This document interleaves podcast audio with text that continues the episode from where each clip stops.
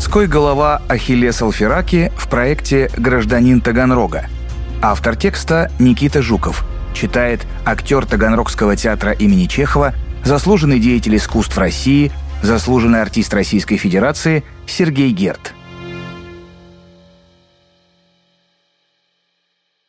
Его композиторский талант высоко оценивал сам Чайковский.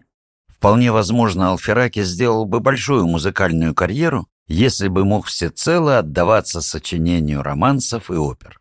Но в 34 года он стал городским головой Таганрога и одним из самых молодых городских руководителей в Российской империи. Не знаем, что в итоге потеряла музыка, но город многое приобрел.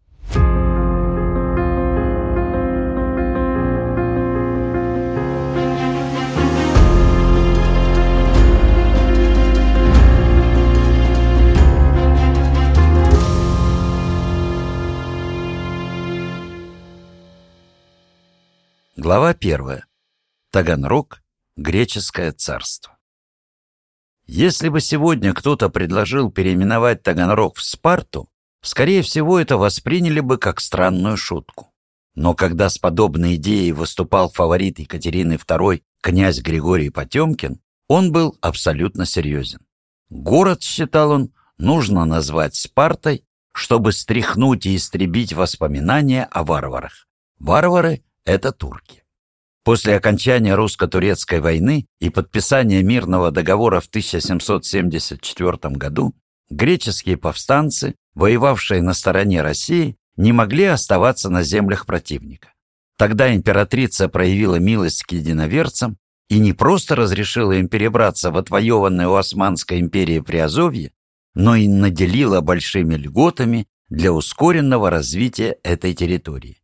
Грекам разрешили селиться в Керчи, Крымское ханство стало независимым от турок, и Таганроге.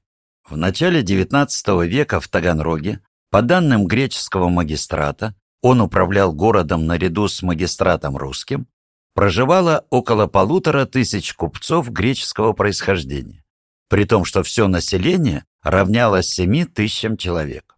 Как и переселенные Екатерины из Крыма на Дон анийские армяне, Греки показали удивительную способность торговому делу, и Таганрог очень скоро стал одним из крупнейших портов России.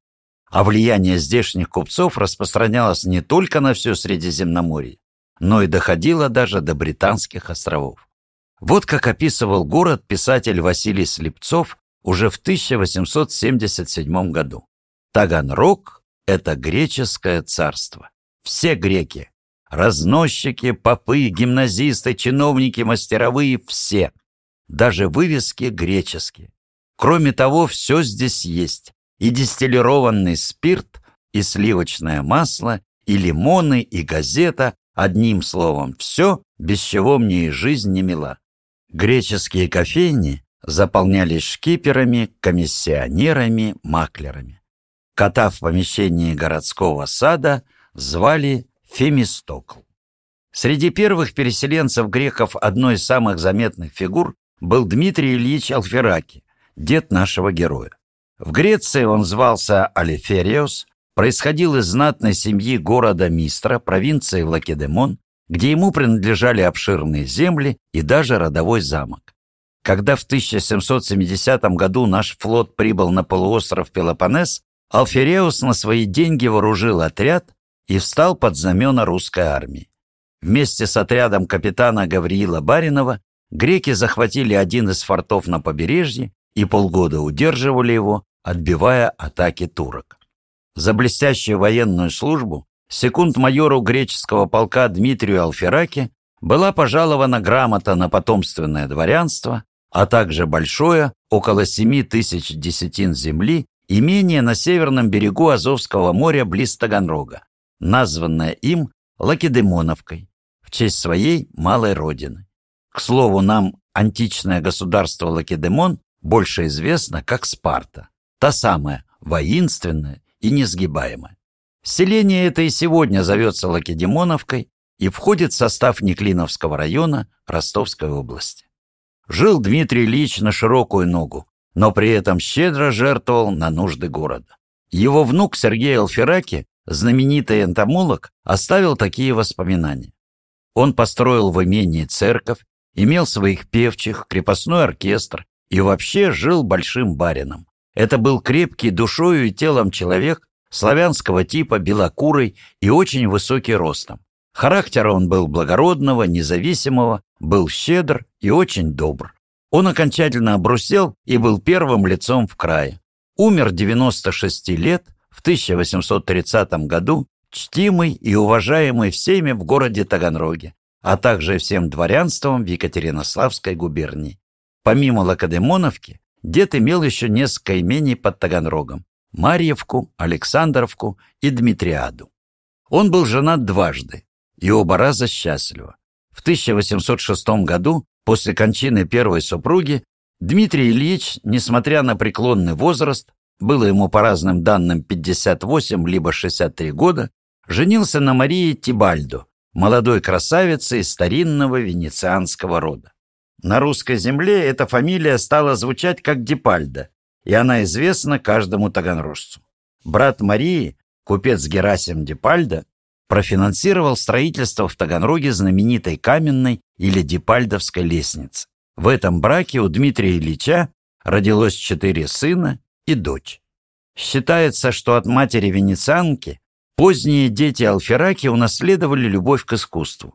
Так, например, Ахиллес, дядя нашего героя, стал художником и переехал жить в Италию, о которой грезил с детства. А его младший брат Николай закончив университет со степенью кандидата этико-философских наук, продолжил дело отца, значительно приумножив богатство и славу семьи.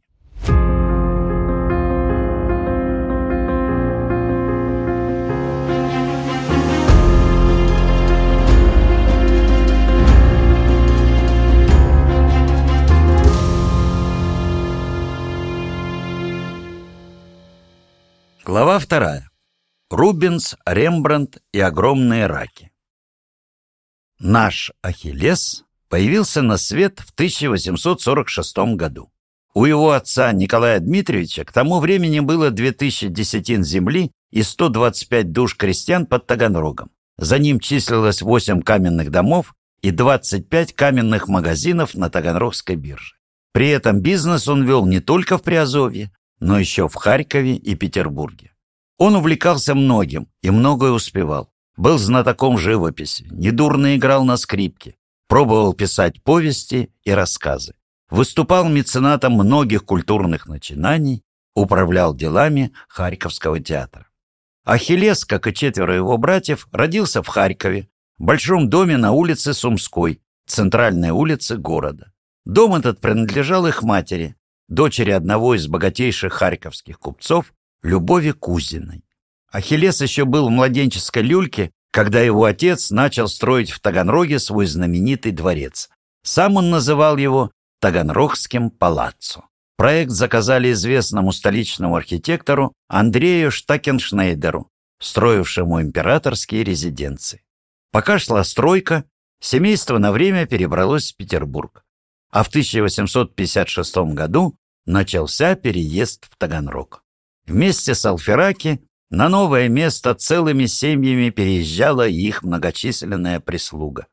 Из питерского имения предстояло вывести всю домашнюю утварь, мебель, огромную библиотеку.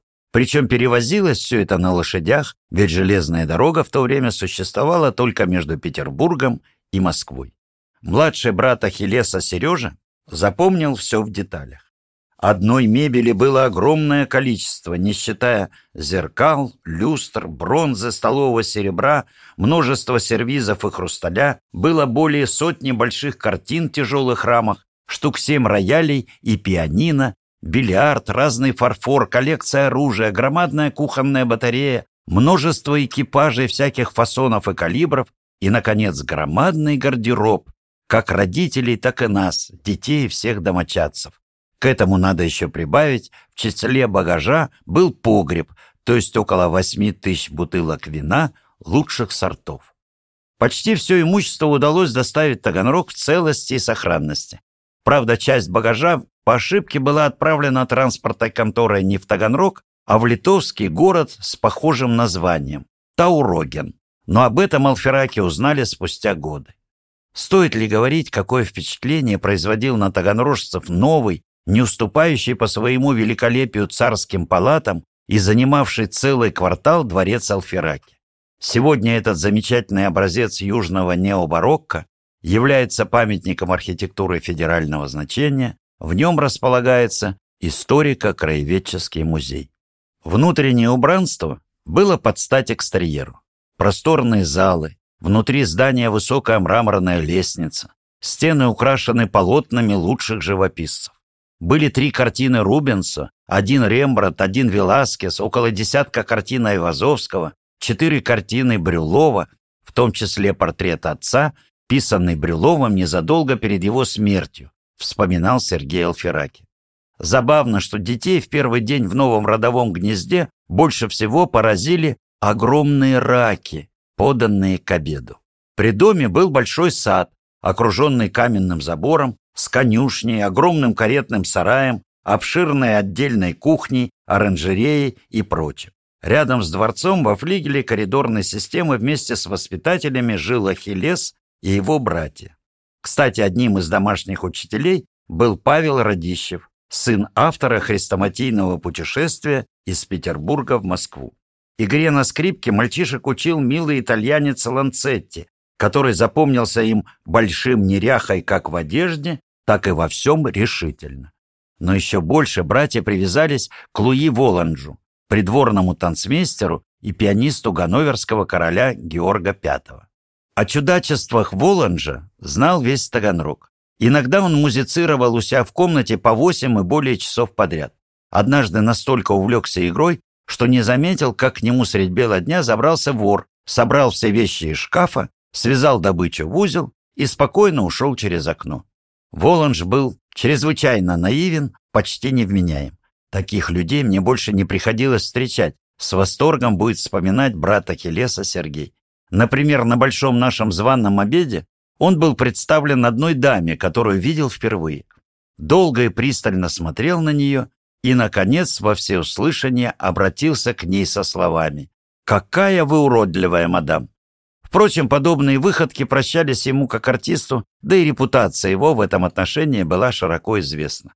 Вполне понятно, что подобный субъект, несмотря на большой музыкальный талант, не мог быть терпим при дворе ганноверского короля и вот почему Воланжу пришлось искать счастье на чужбине и случайно попасть в наш дом. Музыка в доме звучит постоянно, и больше всех ее звуки чаруют Ахиллеса. Поначалу это семейные концерты, но со временем дворец Алфераки становится своего рода культурным центром, частной филармонией.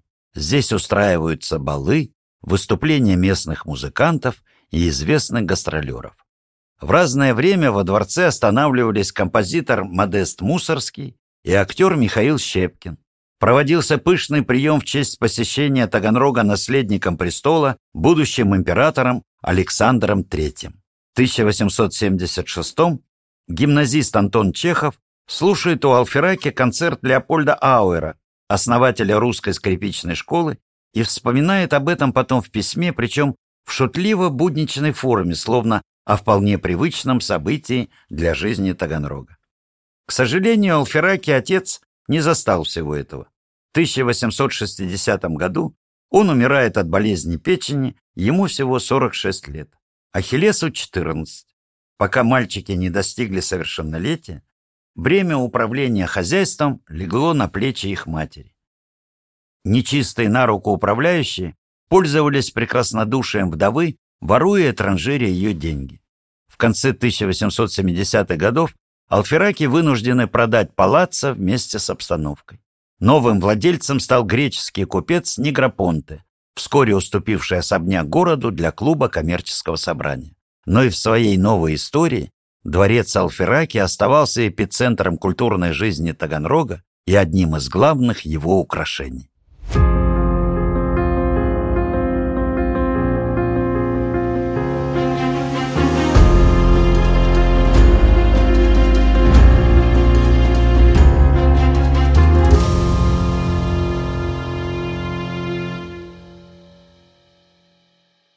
Глава третья. Музицирующий барин. Дети выросли. Сергей Алфераки, как было сказано выше, стал известным ученым-натуралистом, специалистом по бабочкам. Михаил сделал карьеру госслужащего в столице. Ахиллес же, окончив историко-филологическое отделение Московского университета и получив звание кандидата наук, в 25 лет вернулся в родной город. Это было вообще свойственно третьему поколению русских греков, которые, напитавшись в столицах прогрессивными идеями, возвращались в Таганрог с идеалистическим стремлением наладить здесь новую, лучшую жизнь. К тому же Ахиллес был главным наследником отца, в его собственность перешло и имение под Таганрогом. Он поселился в особняке на улице Греческой.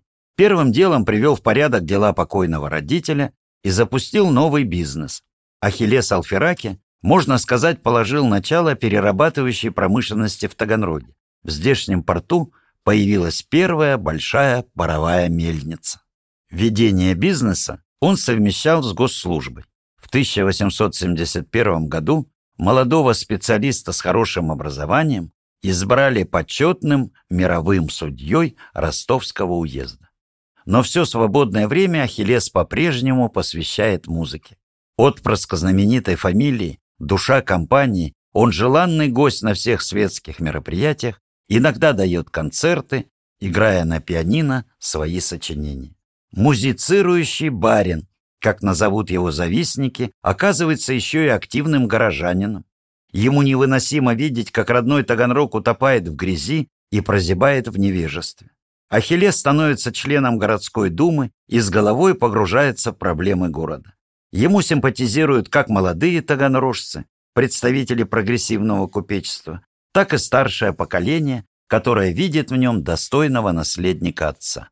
Вполне закономерно, что в 1880 году именно его избрали на должность городского головы. На тот момент Ахиллесу Николаевичу было неполных 35 лет. Первое, что он сделал на посту главы, увеличил бюджет города вдвое, до 270 тысяч рублей. Тратить эти деньги намеревался на строительство новых школ и благоустройство улиц. С образованием в Таганроге действительно была беда. Гимназий и начальных училищ не хватало катастрофически.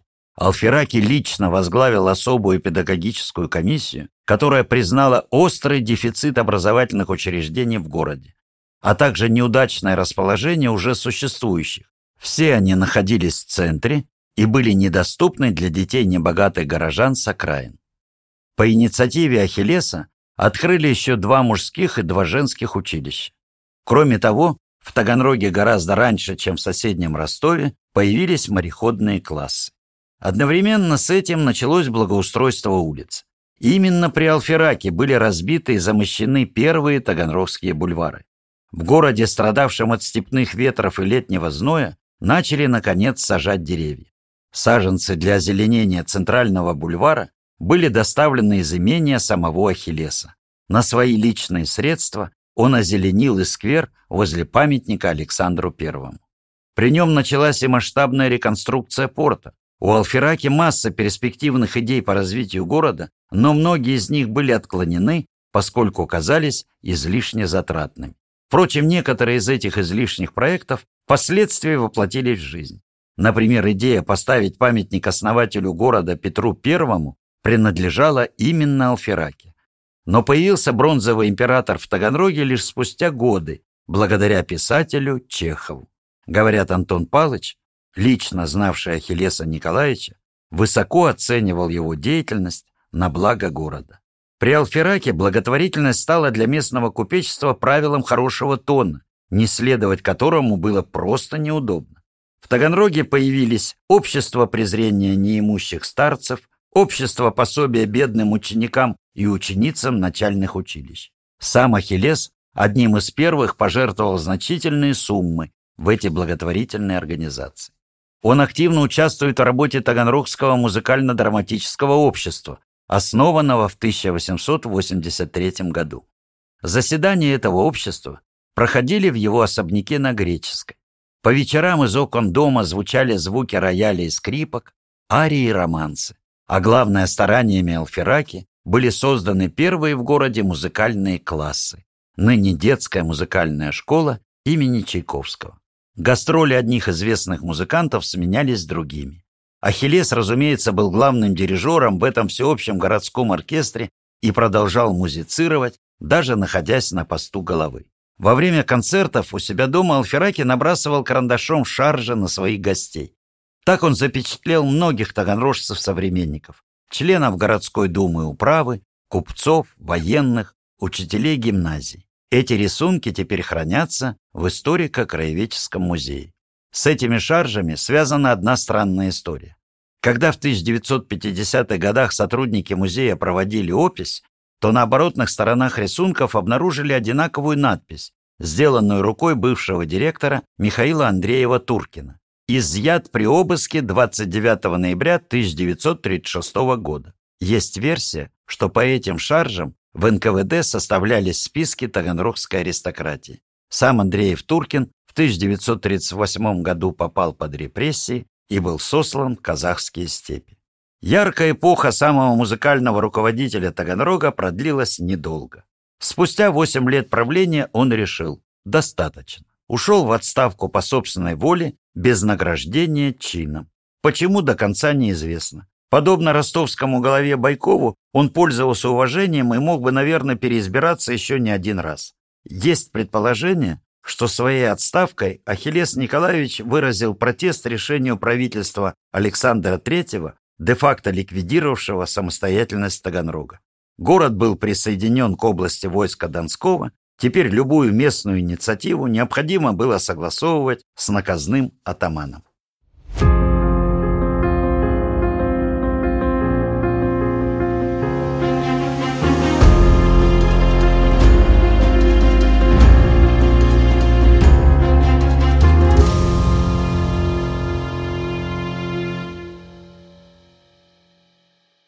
Глава 4. Лесной царь и песня «Партизан». Зато времени для музыки стало несравнимо больше.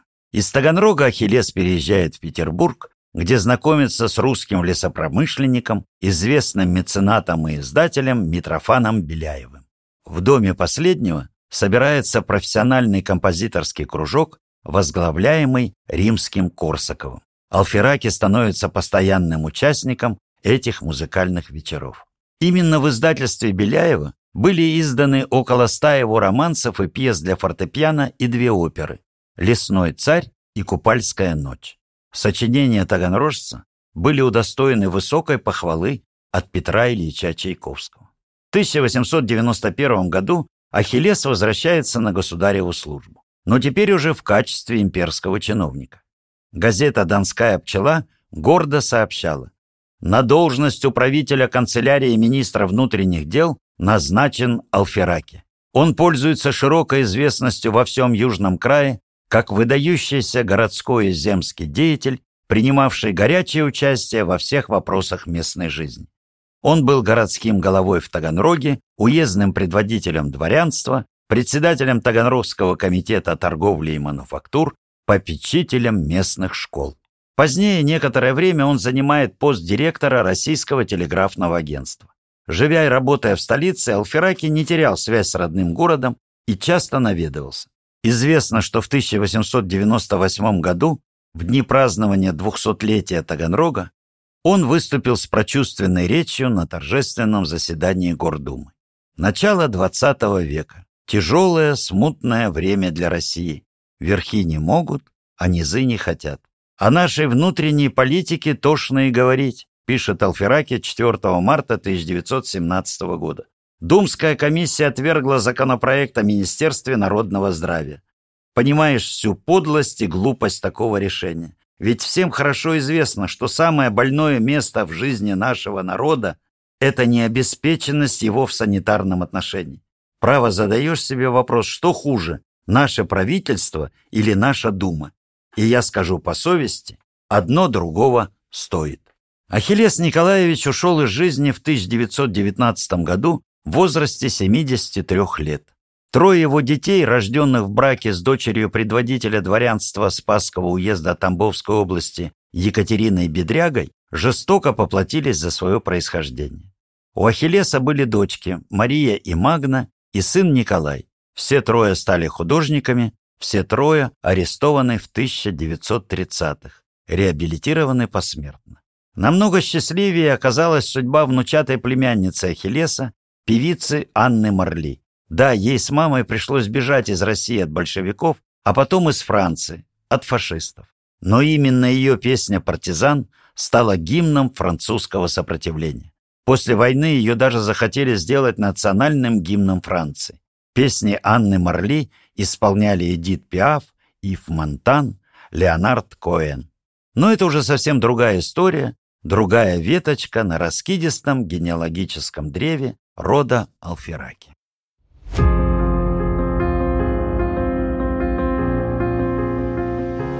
В сентябре 2023 года Таганрогу исполнится 325 лет. Журнал «Нация» и Банк Центр Инвест сообща придумали подарок имениннику. Мы расскажем истории 25 его уроженцев и жителей, которые прославили Таганрог не только в пределах России, но и за рубежом. Если вам понравился этот подкаст, подпишитесь на журнал «Нация» в соцсетях, чтобы услышать новые истории.